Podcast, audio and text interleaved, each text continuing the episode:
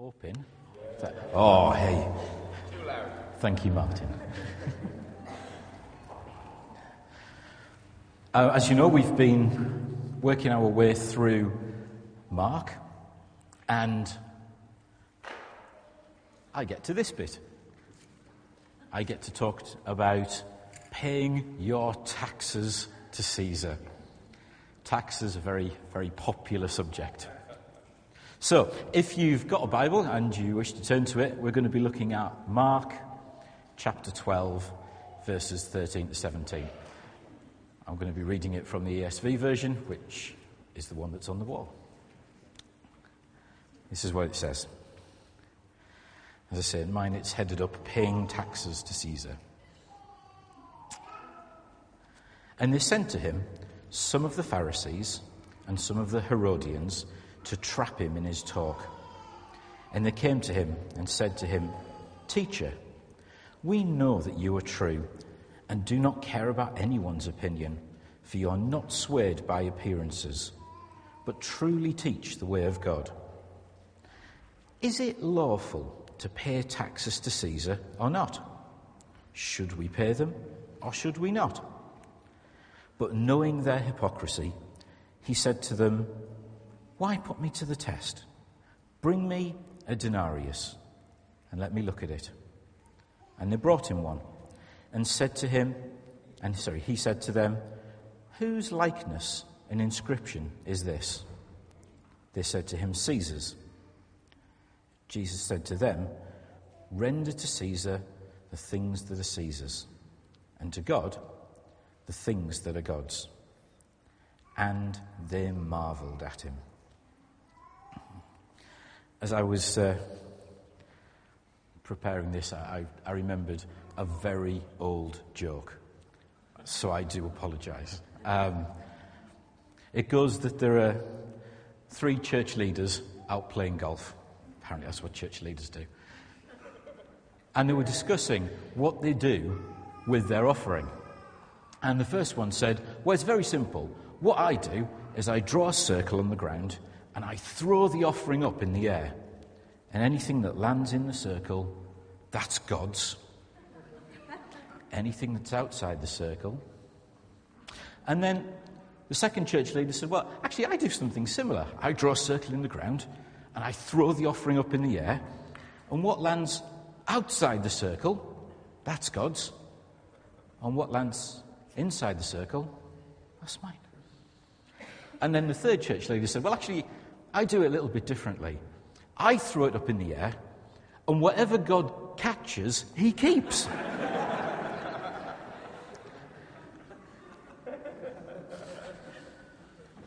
I did say it was an old joke. We're going to be looking at giving. We're going to be looking at giving to Caesar what Caesar's, giving to God what's God's. And I just want to put it in a little bit of context. Last week, Last week, Paul was brilliant. Okay, if, if you were away New Day or where, just get the recording and listen to it. It's absolutely brilliant. We're looking at the last week of Jesus' human life on earth. We've, over the last few weeks, we've looked at his triumphal entry into Jerusalem with all the crowds shouting, welcoming him, laying palm branches at his feet. We've had Jesus cleansing the temple overturning the tables of the money changers and chasing them out. We've had the cursing of the fig tree and its death. We've had Jesus telling the parable of the tenants, which to those who could understand it was a clear picture of who he was, why he'd come, and it was a huge slap in the face to the religious leaders of the time. When we were looking at chapter 11, Jesus asked the people around him, the people who were challenging his authority, a question that meant whatever answer they gave, they were going to be in trouble. If you remember, it was, well, was the baptism of John from heaven or from man? Now, the authorities, they're coming back at him with what they think is another unanswerable question. In the last chapter, Jesus beat his opponents by forcing them to try and pick one of two impossible options. Here, they're returning the favour by asking Jesus to take sides on a controversy over whether to pay taxes to Rome. And whatever answer he gives, he's going to be in trouble. Or so they think. This time, though, it's not the priests and the scribes and the elders. They actually don't show up themselves. They send two different groups of people. They send the Pharisees, who we met earlier on in Mark, and they send another bunch called the Herodians. And they've both come in to trip up Jesus. And they were very different types of people.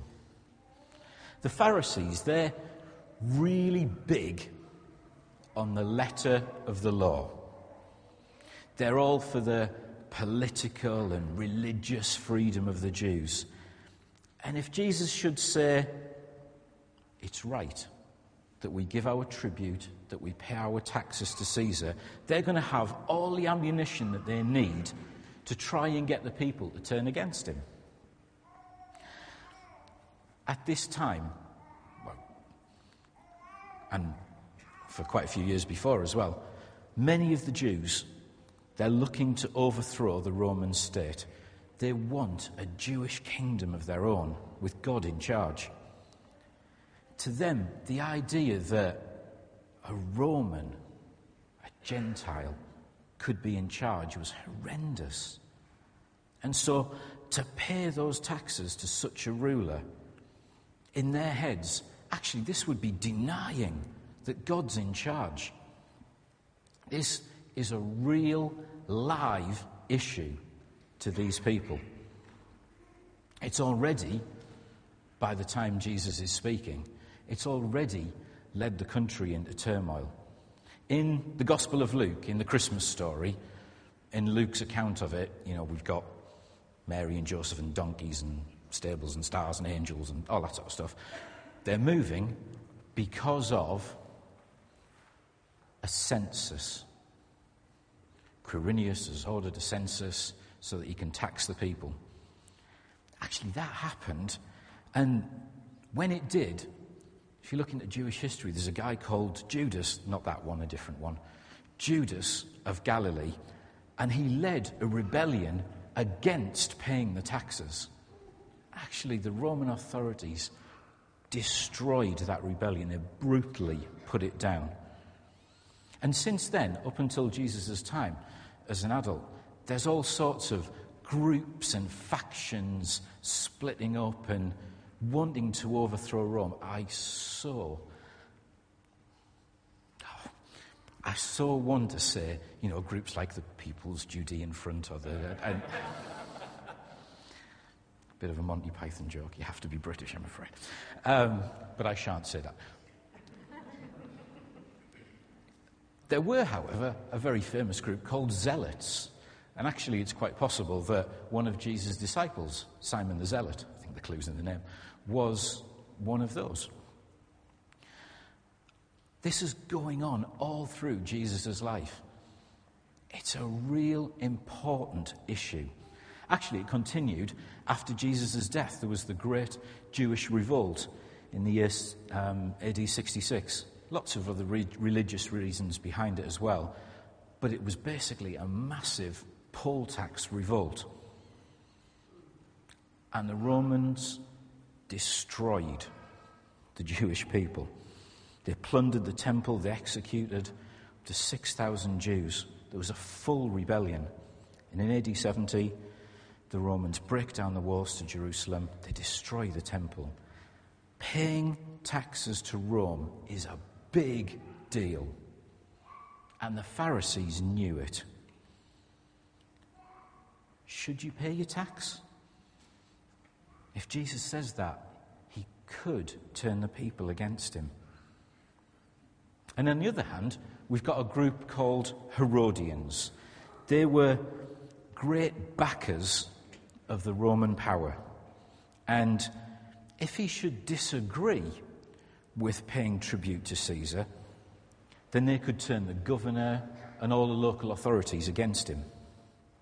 The Roman leaders were a little bit touchy about anything that looked like resistance.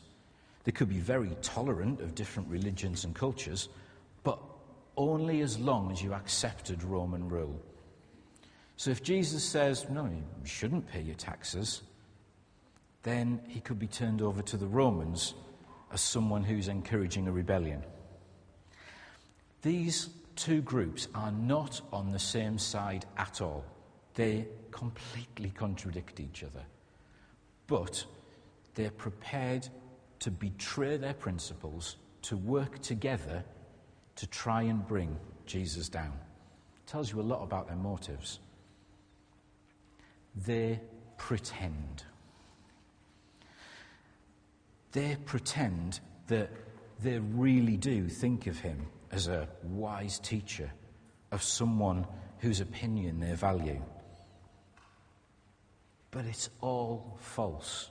It says it in the passage. They want to trap him in his talk. It's not a real question. Loads of folks came to Jesus with real questions. We've heard some of them before in previous weeks, like the rich young ruler. Some people would come with genuine questions to find out more about him. Jesus, can you please tell me how? Whatever. Actually, others probably weren't as friendly, but came wanting to know Jesus, as a teacher, what do you think? They'd be having genuine questions. These people don't. They just want to catch him out. They want to waste his time.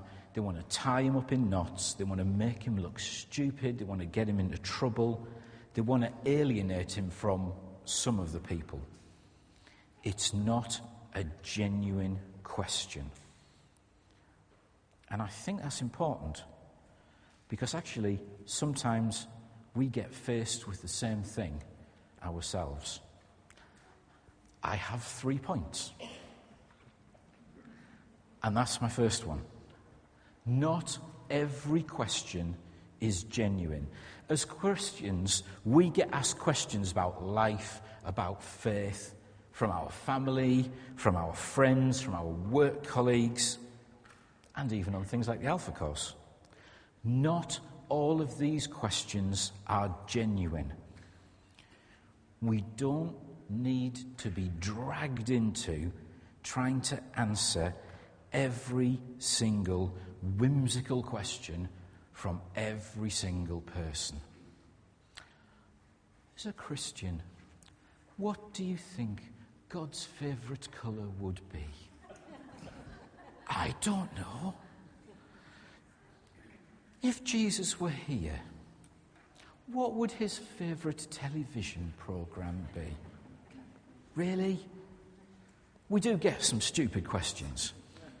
Actually, we also get people asking us questions about some of the issues of the day women bishops, suffering, death, abortion, same sex marriage. Sometimes people have genuine questions. On the Alpha Course, which I'm sure most of you have been to at some point, we say things like, no question will be too hard. That's not true. No question will be too easy. No question is too stupid.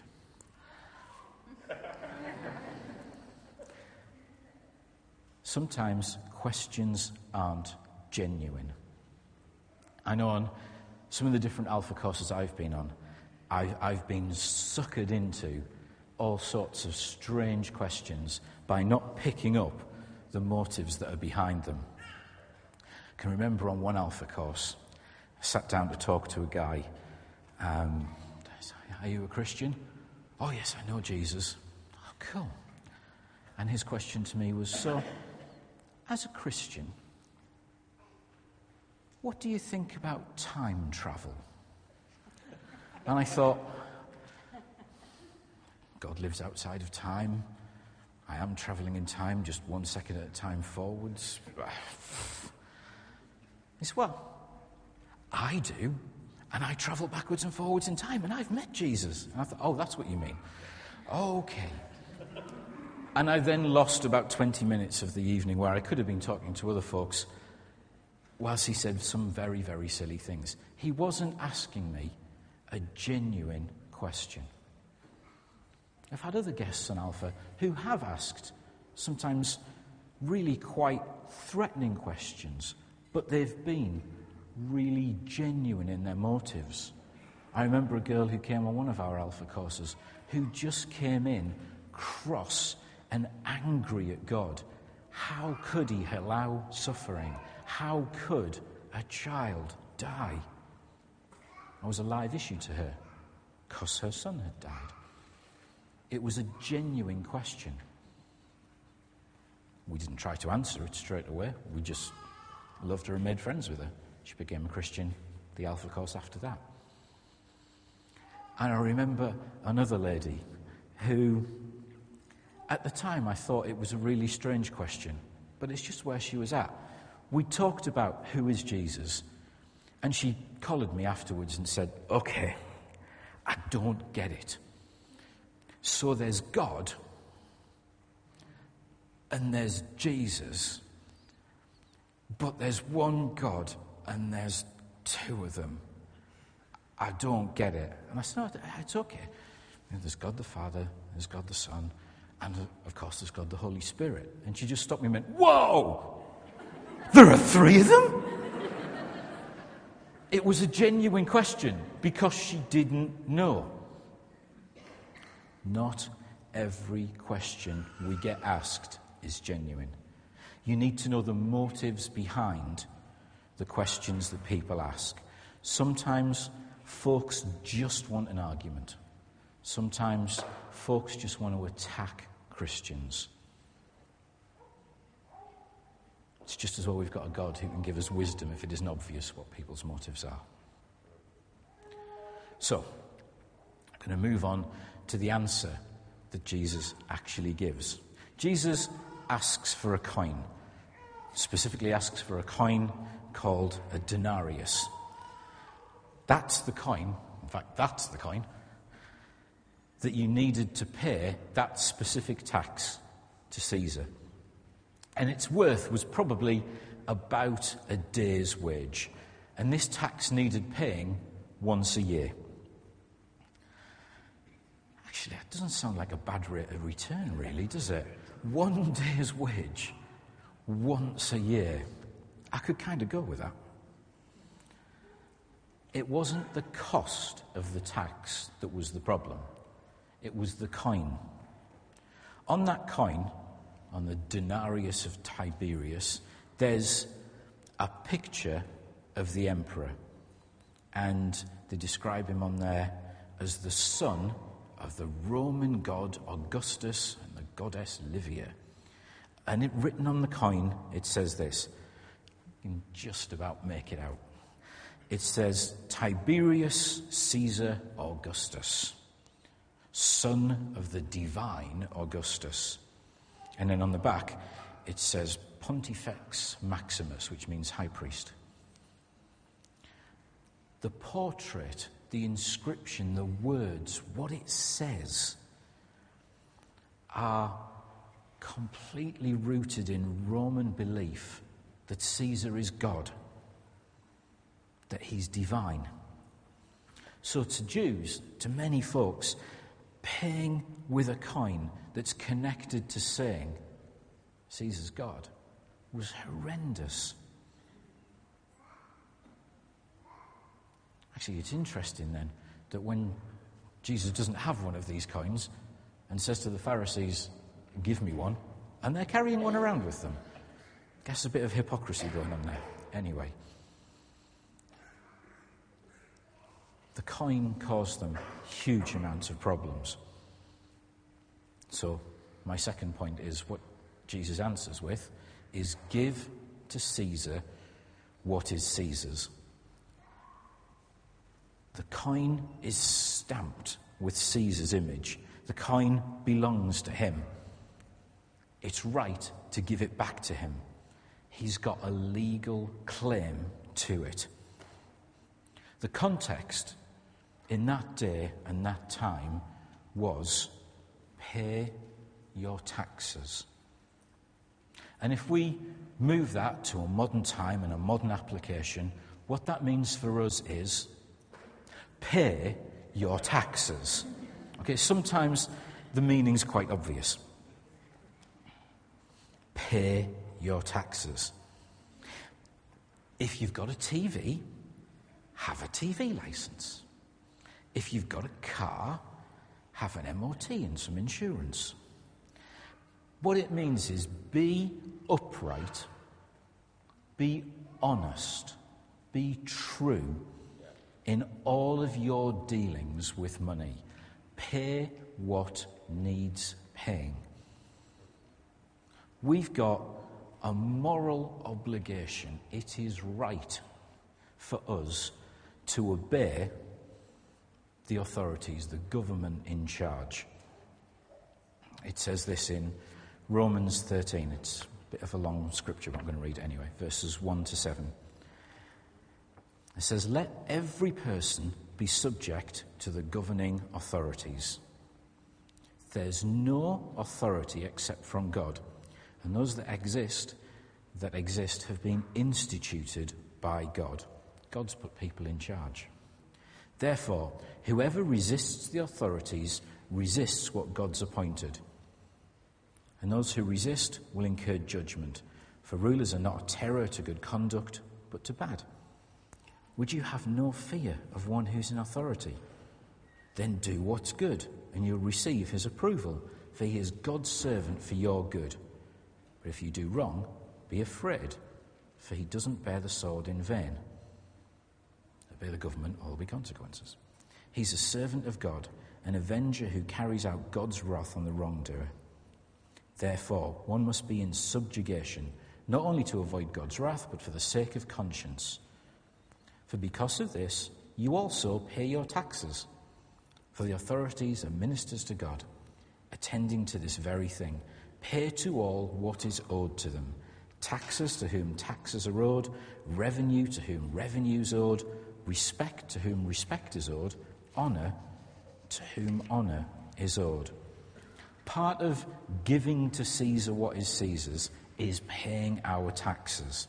Part is obeying the authorities that God has put over us in the country we live in at the time we live in.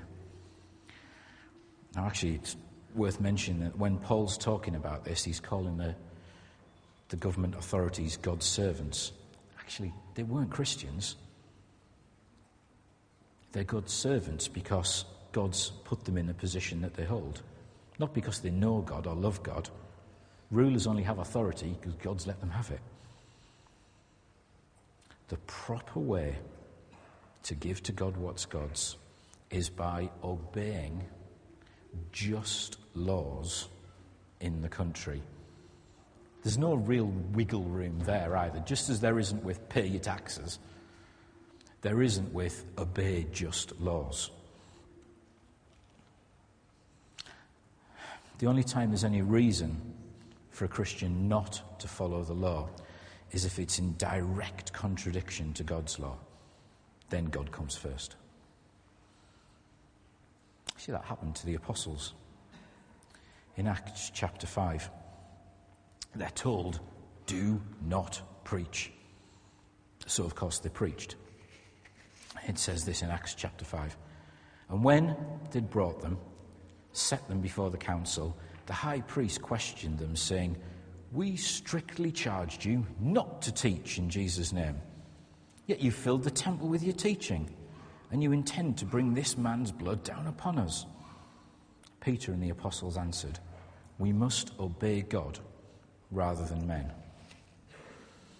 We're very blessed, fortunate, pick your word, that in this country, actually, most of our laws are just. It's right that we obey them. As we hear in other countries around the world at the moment, that's not necessarily the case. There are many places that need our prayers. We should pay our taxes. We should obey the laws. The other thing we should give to Caesar is our prayers. Now, I don't mean we should pray to the government, that would be foolish. What I mean is actually it's right to pray for our leaders. It's right to pray for the local MPs, for the local councillors, for the government as a whole. It tells us to do that in 1 Timothy. They need His wisdom, they need God's guidance so that we can get on with living our godly lives. To sum that up, what should we do to give to Caesar what's his? We should play our part as a citizen of where we currently live. So, my third point we should give to God what's His. Look, I'll be honest with you, my third point has lots of little points in it. There's a whole bullet point list, but I wanted to have three points. We should give to God what's His. Jesus was saying, look, the coin, it's got an image of Caesar on it, it belongs to Caesar. So, surely then the logic is anything that's got an image of God on it belongs to God. Now, is there anything with an image of God on it? There is. It's us. Four times in the book of Genesis, it says, We are made in His image. What Jesus is saying is look, give to Caesar this money because he's got his picture on it. It's his. But give to God your life because your Im- his image is on your life. We are his. Genesis 1:26 Everyone is created in the image of God. He owns us. He's got the right to demand that we give him our lives. He's got the right to say how to live. He's got the right to say what's right and wrong. The image that we bear, his image, is a symbol that he owns us. He's got the right to tell us what to believe. He's got the right to demand our obedience. So, what do we give to God?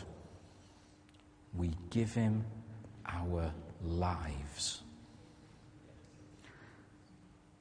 Now, there's many ways of looking at that. To give Him your life, to start with, is becoming a Christian. It's admitting that, look, we've tried to ignore the fact that God's symbols on us. We've not lived up to his standards. He created us, it's his standards that matter, and we've not lived up to them. And that actually we'd be separated from him forever. Go on, Alpha, you'll hear the whole thing. And actually, there's nothing you can do about it without Jesus.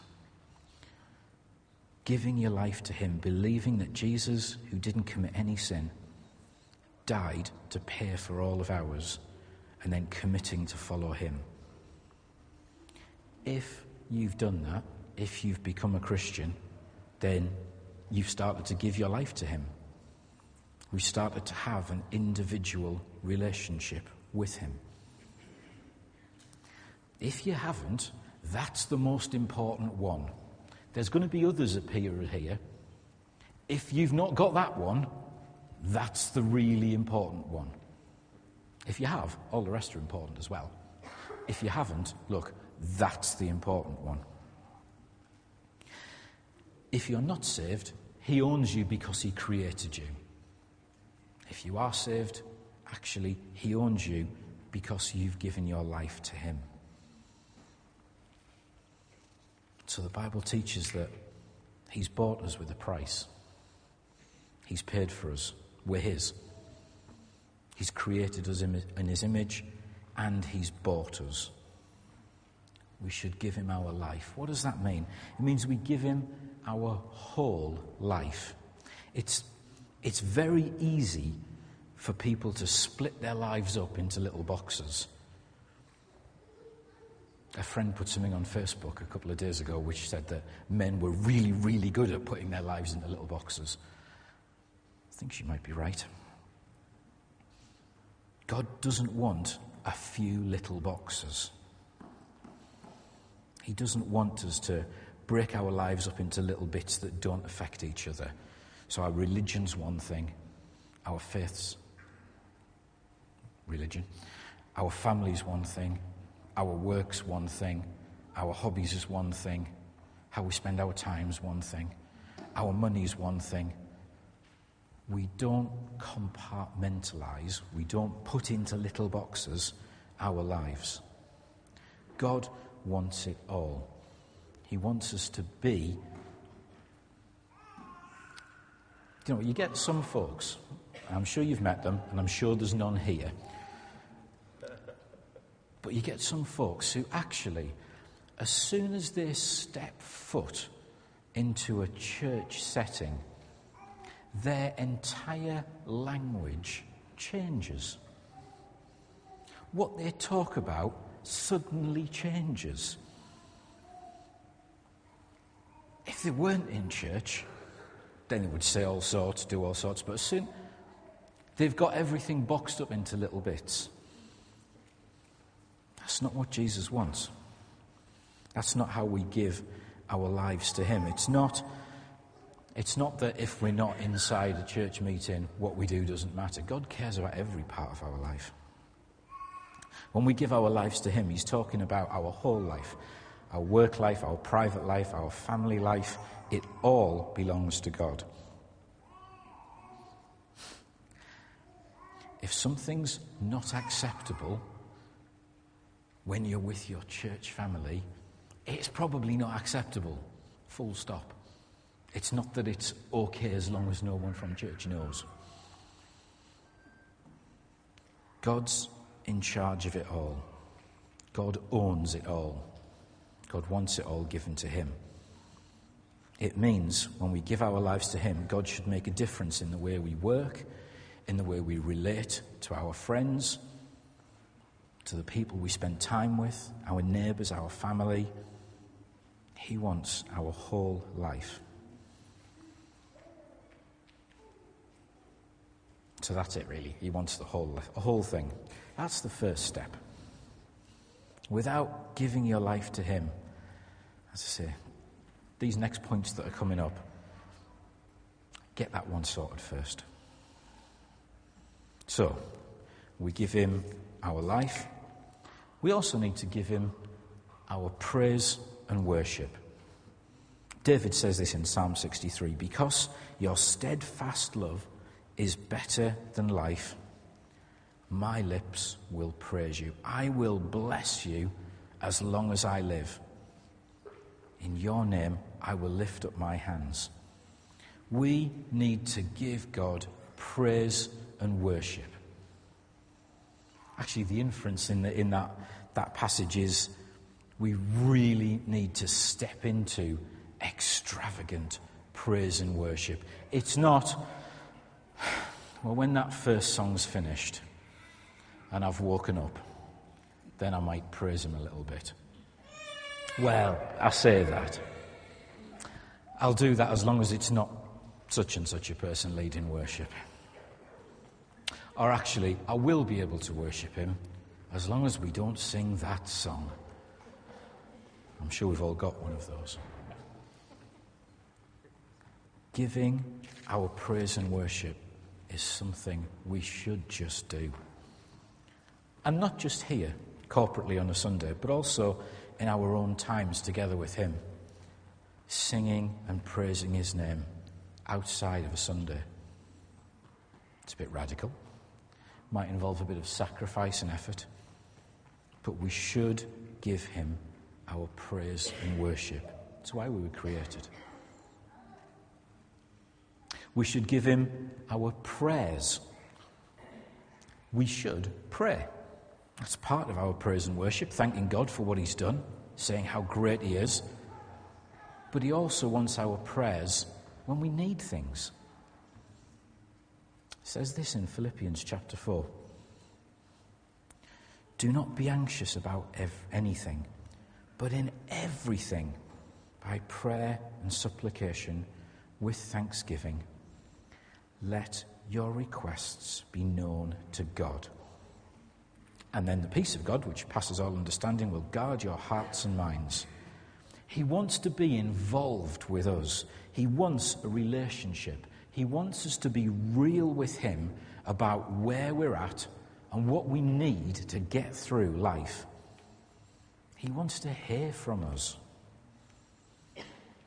And He wants to show Himself to be God and act and answer our prayers. He wants to, us to know Him more. And He wants to move and bless us. We should give Him our prayers. We should give Him our finances. Do you know what there is? There's whole talks about that. I'll try and keep it short. He deserves everything. He doesn't ask for all of our finances, but we should give him our finances. It says this in Matthew 6 Do not lay up for yourselves treasures in heaven where moth and rust destroy, where thieves break in and steal. Lay up for yourself treasures in heaven, where neither moth nor rust destroys, where thieves don't break in and steal. Where your treasure is, there your heart is. Whatever we put our money into shows what we're interested in. If you're interested in reading books, you buy books. If you're interested in trains, you buy trains. If you're interested in technology, you buy geeky gadgets. I know, because that's me. Where your interest is, where your heart is, you put your money. God wants a proportion of our income. We can show Him where our heart is for Him. Actually, Works the other way too. If you start putting money into something, you're going to be interested in it because you've put your money there. So we can give to God and develop an interest in Him. I read a great analogy about it. Um, it's a game of Monopoly. You play Monopoly. You might own lots of properties, you may even get to be the car. But you might own lots of properties, have lots of money, be the one that wins the game. But actually, at the end, it all gets put back in the box. And if you try and go and buy anything real with the wads of pink 500s and orange 100s that you've got, nobody's going to take it. It doesn't count. It's not real. That's the same with our money actually we need to give it to God, to invest it in Him, because we can't take it with us. When you're, when you're a child, it's hard to get your head around the idea of, oh, it's good to give, because actually, as children, we like to receive. But when you're older and you become a parent, actually, you start to understand it is good to give when you see the look on your children's faces when you buy them a present, when you give them something they weren't expecting, you find actually there's more joy in giving than receiving. God loves it when we give cheerfully. He gets a huge amount of pleasure from just blessing us with stuff and providing us with stuff. And we give to Him. God wants to be generous. I bet you can look back in your life and think of times where God has given to you generously. And I was a, when I was a student, me and my friend Matt, we so wanted to go to Bible Week, which in those days in the church we were in was in Wales. And as students, we had nothing. So, somebody gave us enough money to get the car down to Wales. And the only way we could afford Bible Week was dead simple we worked. So we worked pre week, building stages, doing strange things for kids' workers. Then we worked, worked main week, cleaning toilets, cleaning up after campers. And then we started to work setting it down, packing it all away, just so we could be there. It was brilliant. And then we started to set off back from Wales, and we'd been going a good ooh, half an hour before the engine in the car blew up. And we were in the middle of nowhere. A very nice farmer took us to a town called Welshpool. Um, if you're from there, it's lovely. There's nothing there. We had no car, no means of transport, no money, no friends, knew no one, and it's before mobile phones. Are. Farmer abandoned us in the middle of Welshpool and said, Look, I don't know what to do. So we went to the police station and they said, You're sleeping in your car. I'd love to be able to say my level of faith at that point was no. My level of faith at that point was I'm having the back seat. Matt's level of faith was I've got a God who provides. I've got a God who's generous. I've got a God who gives back to me. God's going to provide for us. So I went along with him. I so wish it was me, it just wasn't. And we walked up and down Welshpool High Street, and we walked past a couple of, I've got to be careful how I put this, a couple of more established churches who didn't really make welcome to very smelly, dirty students. We just weren't welcome. We saw the door of a Pentecostal church, went and knocked on the door. Young, young wife opened the door, and we said, Look, we're two Christians on our way back from a Bible camp. We've got nothing. Can you help? And her face lit up, and she invited us in, and we spent a lovely evening with her and her husband, who then, halfway through the evening, said, Look, you don't have to go back and sleep in your car. As a church, we've been working on a project to house some homeless people. Last week, we finished building our extension with bedrooms, showers, fridges, television. It's not open yet, no one's used it. Would you two like to stay there? God absolutely met our needs, more so than we could ever wanted. God's a generous God. What does He want from us? A little bit of our money, and He provides everything we need. We should give Him some of our finances. We should give Him our time. In order to spend time with, so, in order to know someone better, you need to spend time with them. God wants our fellowship. Not just time at church, time in daily prayer, time in reading the Bible, time spent seeking God. I read a survey, I'll admit it's American, um, and it looked at how people spend their time. So the average American, if such a thing exists, in a day would spend eight and three quarter hours sleeping. Oh, I feel jealous about that three and a half hours working. I feel very jealous about that. Two and three quarter hours watching television. Three quarters of an hour shopping. 35 minutes on housework. 12 minutes on lawn care.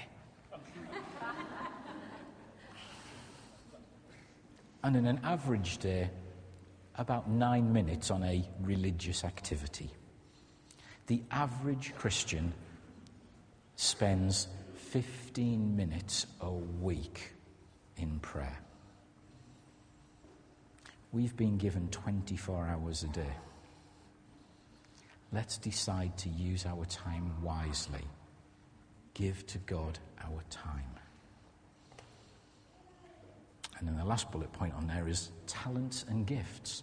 We've all been given talents. We've all got stuff we're good at. Use it for God. We all get given, or we all can be given, spiritual gifts. We saw some this morning. Give them to God. God gives us gifts. We should use them for Him. Actually, as a start, we should use them, but we should use them for Him.